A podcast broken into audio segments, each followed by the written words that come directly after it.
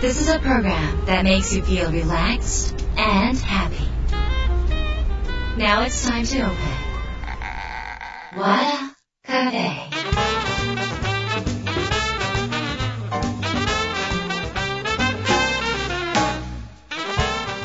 和田カフェのオーナー和田博美です。やる気満々の人もちょっと明日が憂鬱の人も明日笑っていけるよう今夜もワクワクをお届けします。改めましてこんばんは和田博美です、えー、皆さんありがとうございます。和田博美の営業手帳2021がついに発売になりました。えー、ということで、えー、お待たせいたしましたって感じなんですけれどもですね、えー、今回あのまあいきなりもう私2021の話してるのかっていう感じかもしれませんが手帳の制作って毎年4月とか5月に始めるのであのコロナ自粛真っ最中の時に手帳の原稿とか手帳の構成をあとか費用紙を決めたりとかねそういうことをあの粛々とさせていただいてました。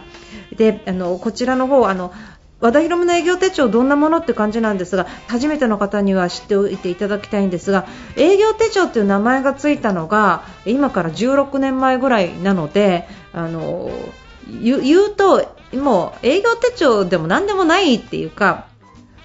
ご使用してくださってる7割の方は営業マンじゃないっていう事実ですね。普通のお仕事されてる方も主婦の方とかも、まあ、いらっしゃるので途中で名前変えようかって言ったんだけどやっぱ最初から決まってる名前だからということでこのままにさせていただいてます、まあ、営業の方は使いやすいと思います。それが和田博美の営業手帳です、えーもともとはあの私が以前いた営業の会社ですね。世界2位になった営業の会社で支給されていた、えー、手帳がありましてその手帳をモデルにして、えーえー、と自分の方で、えー、あの持ちやすいサイズに、えー、リサイズでしましてデザインしましてでの中もあの自分で作り作ったんですね。それが手帳です。で、えー、この手帳の特徴はまあ、1年間12ヶ月なんですがそこをさらに細分化して、まあ、52週間1年間52週間で区切っている。そ意識的に52週間で区切ることによってあのより結果を出しやすい短期目標と長期目標を立てやすいっていうイメージでやってます。私自身が世界2位になった時に52週間方式で、えー要はあの連続プロデュースっていうその異例の結果を出せたんですがあの、まあ、そういう習慣意識ですね。ウィークリーの意識っていうものを持つように、あの作られてます。そしてウィークリーごとに、えー、1週目、2週目、3週目、点々点々52週目まで全く違う今週は何の言葉、えー、今週は、えー、心に響く言葉を使うウィークとか今週は人に優しくするウィークとか笑顔5秒キープのウィークとかお金を稼ぐウィークとかいっぱいこう書いてあるんですがそれをあ、ま作ってきました。こちらのねあのメッセージがだいたいツイッターぐらいなんですよ。130文字とか140文字ぐらいの、えー、言葉で構成されてまして今度が今度何年目？手帳があの16年目に、えー、なるんですけど16年間毎年、えー、ここのメッセージのところは書き換えさせていただいてます。で、えーと、今回からですね、まあ、ダイヤモンドさんの方も頑張っていただいてメモページが非常に増えたんですよ。そして2022年ですねの1月から3月の月間スケジュールも、えー、ページの中に追加してます週間スケジュールの右のページに、えーと、線がないやつですね、えー、フリー記入欄ができてペンホルダーが多色ボールペンが入る大きさに変更ということでこの16年目にしてさらなるあのご要望にお答えしたバージョンアップが加えられていますのが、ままあ、の喜んでいただけるんではないでしょうか。えっ、ー、と手帳に書いたことが叶いやすいっていうのはまあ、和田手帳に限らないとは思うんですがあのよくそんなことは言われてます、えー、なので皆さん、えー、いよいよ出ますので早めに手にしていただければと思います。あの Amazon でも買えますが、まあ、全国の書店さんにも配布されますのでぜひ書店さんで手に取ってねあのグレンチェックとグリーンがありますから書店さんの方で見比べてあの買っていただけたらなっていうふうに思ってます。よろしくお願いします。それではですね、今週も番組に届いた相談メールをご紹介します。和田博美の和田カフェ、どうぞ最後まで楽しんでいってください。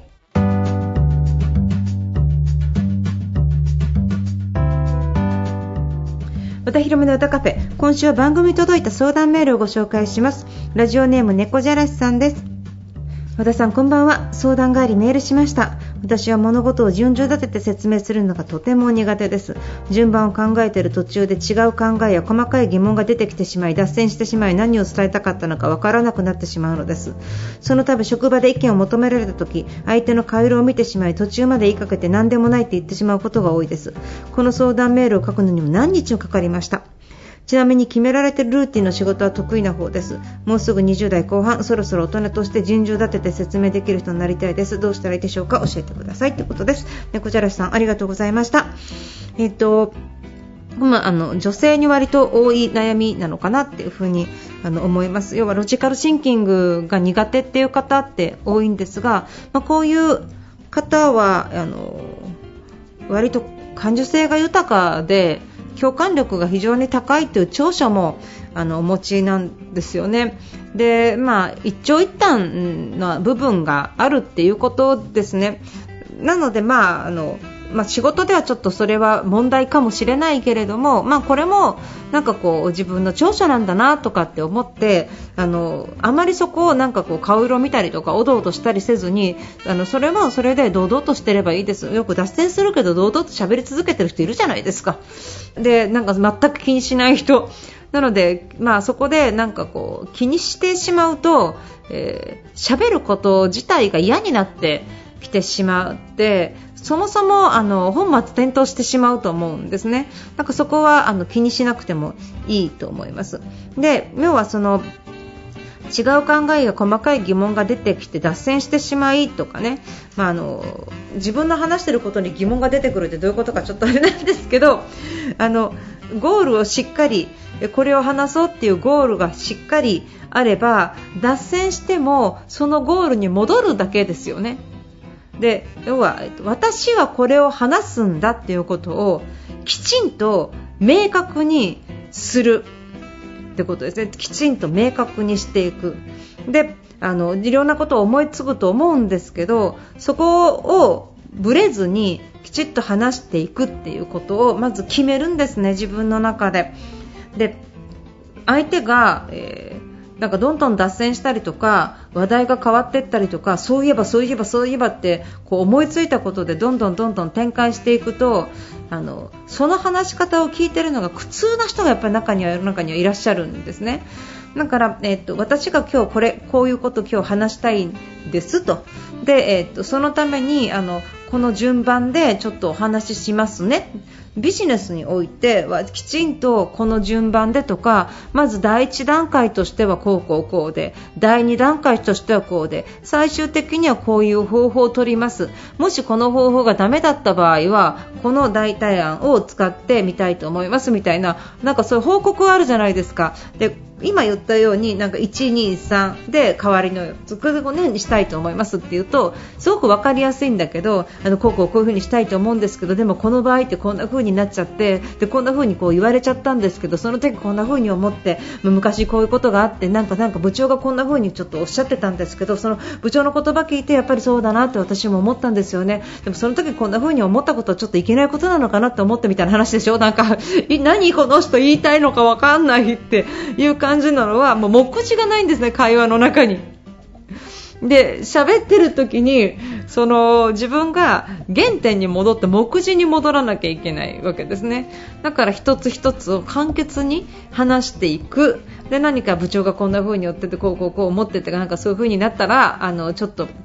まあ、あの部長の話は後でご説明するとしてとかね、まあ、そんな風にちょっと1回あの戻る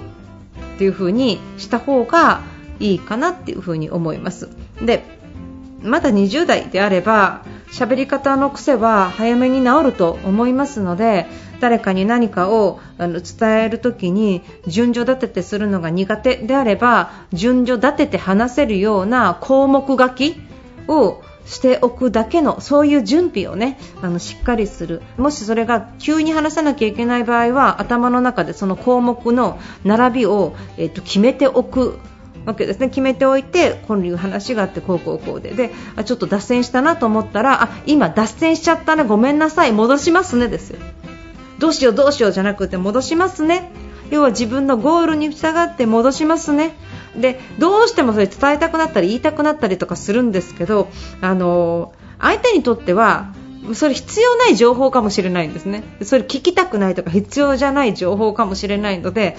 その枝葉をちょっと切っていくっていう感じですね。で、そして後で枝集めて関連性の高いものは、まあ、ついでに言っておきますととかね。あの要因として考えられる点としてとかね。私が躊躇した理由というものはみたいなそういうふうに、まあ、あの言ってったらいいんじゃないでしょうか。逆に途中まで言いかけて何でもないっていう方がなんか匂わせててなんか相手がすごい気になって嫌な感じになっちゃうのであのいや何言おうと思ってたかちょっとこんがらがってきちゃったんでまとめますねっていう風ね。何でもないじゃなくてちょっとまとめて言うから5分くださいとかそういう風なあの切り返しというか言い方をあのしたらいいのかなっていう風にあの思います。なので、えー、もし、えーと、また今度こういう話があるとしたら、えー、3つありますとか1つ目はとかって言える方ができないのかなとかね。まとめますとっていう言い方ができないのかなとか結論から言うとっていう方ができないのかなっていう風に自分の言葉をちょっといろいろ操作しながらですねちょっとずつ、えー、意識して改善をしてみてください。